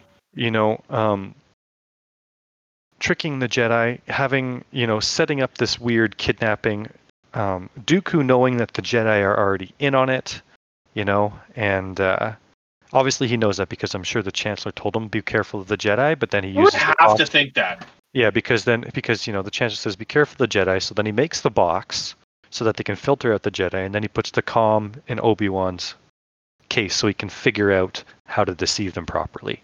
Yeah. Right. Um, and then get kidnapped, and then somehow be isolated alone with Dooku, Palpatine, and Anakin. Like this scene is one of my favorites so far that we've seen in the Clone Wars, because What's- you know it's there's just this could have easily like what happened at the beginning of the Revenge of the Sith could have easily happened at the beginning of this episode if Dooku had a died at Anakin's hands, right? Right. Like Anakin would have been turned right then and there probably by the Emperor. Um, you Close. know, yeah, He'd be well on his way. And it'd be well in advance of the plan kind of coming together, right? yeah, and it's perfect for the Emperor too because you know he gets to see uh, his current apprentice and his potential apprentice square off against each other and see like Anakin's potential as an apprentice, right? So if Anakin even loses, like Duke, um, the Emperor can just go, well, he wasn't the most powerful. I'm looking for the most power. Dooku's it. Right? If Dooku loses, he goes, well, I got a more powerful apprentice than even Dooku. Well, this is going to be great. Like he's just everything's coming up Milhouse for the Emperor. You know, it's just fantastic. Well, and what's like what's funny too is you mentioned that. Like, how is Palpatine just alone with Anakin in Yeah. the dark in the Theed Palace? Like, Yeah. what? How's that happen? They get into the room. There's uh, uh, shades of um, the Empire Strikes Back. Dooku sitting at the head of the table. Andrew like welcomes them, and then they start fighting. Anakin takes out the two um, droids, and then immediately goes to fight Dooku. And it's it's cool because we've seen them tussle a few times here and there. And Dooku, of course, has always had the upper hand. This one, not so much. Like if Dooku No. doesn't get off that lightning, Yep. you're right. Yep. Anakin Anakin was probably going to kill him there. Yep. But he barely gets it off, and then they show Dooku sucking wind because he's just so tired. They show Anakin doing that too, so you can see it's a pretty even fight. Yes, Um, but, I but, feel like- like Anakin yeah. is still more on the aggressive side. Oh right? yeah. Well, he's the one that drives them back. Yeah. Right. And uh, and it takes yeah that force lightning that Anakin for some reason nobody ever decided to teach Anakin how to guard against force lightning, which I think you know if he had to just if he had to just learned how to do that, you know, if he shoot like his his life would have been completely different. you know, like if only he had just learned how to defend against force lightning, but he never did. He'd be a master already. Oh yeah, yeah. So so Um, Dooku's droid comes in, grabs Palpatine. They're trying to escape. Obi Wan, realizing that they've been swindled Hmm. because of something Anakin says too, right? Because before all of this happens, Anakin and Obi Wan meet up and they talk, and Obi Wan's trying to tell him this is how it had to go, and of course Anakin is pissed because he's lying to you. And well, if if you're not like who's if if I'm not being told the truth, are you being told the truth? right? And Obi Wan kind of ponders on that, goes back to his sniper section or uh, location, and finds that yes, they were being listened to, so they were set up. You know, how, like, or the part even before that, like right before uh, Dooku flies away, like when Anakin drives him back onto his ship, Yeah, and he throws some shade at Anakin and tells Obi Wan that he's a, and he, that he's a worthy adversary, but he can't say that much about his apprentice, where the apprentice nearly just killed him. like they're both obviously worthy adversaries, right? I wonder if he's doing it to continue pushing buttons on Anakin, right? Because obviously Anakin is his emotions like he has zero control of his emotions. I wouldn't say zero, but I would say it's it teeters. It depends on the. uh, it depends on, I guess, like he can't take multiple emotional things in a row. No, he One- cannot. One thing he can kind of handle. It's the multiple things I think that cause him to lose it. That's Um, true. And then the Oh. other thing too with like that fight between Anakin and Dooku that like I kind of thought about at the end of uh at the end of it I'm like okay it's just um Sith Lord, Sith apprentice, potential Sith apprentice, right? Dooku know Dooku doesn't know that the Emperor's grooming Anakin, but he does know that Palpatine is the Emperor, right? And like Anakin is probably like the best combat threat, I would say, to Dooku and and Palpatine's reign as Yep. the Sith, right? Yeah. So like, if I were Dooku, it would I would have really kind of been like, wait a minute, why there was nobody else there? Why didn't the Emperor help Jump me? in. Like we two of us easily could have tag team Skywalker and killed him right then and there, and they would have lost their best weapon. The Jedi would have lost their best weapon in the fight against the Sith, basically. Yeah. Um, so like, I would have liked them to have maybe um, done a future episode where Dooku kind of reflects on this. Maybe you don't re- recognize it in the mo- you don't realize it in the moment because you're fighting for your life, right? You're not Yeah. really, but like you know, as soon as you get that moment to take a breather, um, like Hey, it seems like minute. it would be something that Dooku would meditate on, right? Yeah, and maybe start thinking, hmm, maybe the Emperor was trying to replace me, you know? Yeah.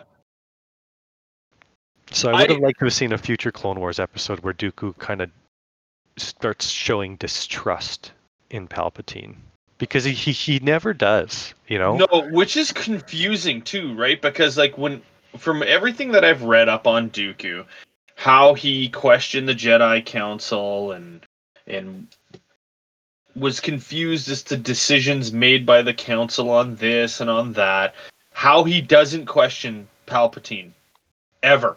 Mm-hmm. The only time we see him waver really is when Palpatine orders Asajj Ventress killed. Yeah. That's the only time we see Dooku kind of put up a little bit of a fight, and just a little bit of a fight. Yeah. So I mean, either either yeah. he realizes that Palpatine is as powerful as he says he is, Mhm. right, and doesn't want to kind of confront him on anything. well, I imagine that he has, right? Because we see like with Palpatine and Vader, you know. Yeah. Uh, This as soon as Vader becomes his apprentice, as he gets his suit, Palpatine like Rise him up. almost almost kills him with lightning, right? Yeah. this is the way of the Sith. Power, power, power, right? You know, and pain. it's, so I'm sure he's put Dooku through that as well by this point. So maybe maybe I Dooku is afraid of him. I wonder how much though, because Dooku, right at this age, like he's he's older than Palpatine. Yeah, I guess so. At least that we think, anyway. Depending upon how long Palpatine has kind of prolonged his life, I guess we could think of it that way.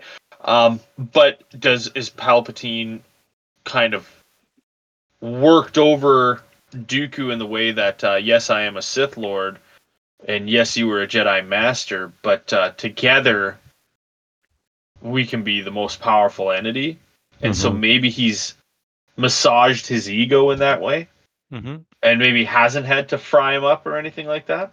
I, I still think he has because when Dooku's training uh, Savage, he does do that Oh, to it. Yes, Savage, right? And Yes, he he says does. this is the way of the dark side. Yeah, You know, That's there's true. no mer- no mercy.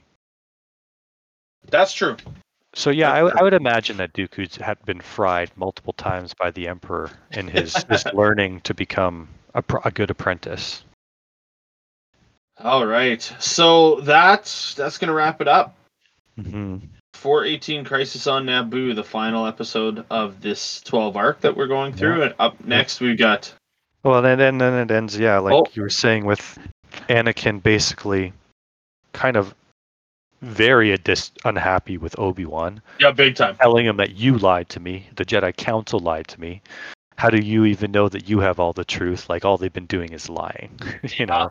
And I think that's like that for me is now it's the tipping point. Anakin has had that little nudge Little, uh, out of the light, out of the light here, because at least out of the Jedi light, a you lot know, of distrust now. too much following him. distrust, too much distrust, you know, and and and the Emperor, the Palpatine, has really really got to him now and really, you know, I guess played on his vanity. He's got And- his and- talons in there thick. Yeah. Oh. Um, yeah. And now we get to see it kind of fall a little bit further and further, and especially as we head into season five. We have four episodes left for season four. Um, that is going to wrap up with Darth Maul. Hmm Dark side Coming back. users going to be great. Yes. So that'll finish up season four, and then we'll get into season five. So we're gonna next week we'll hit up episode four nineteen.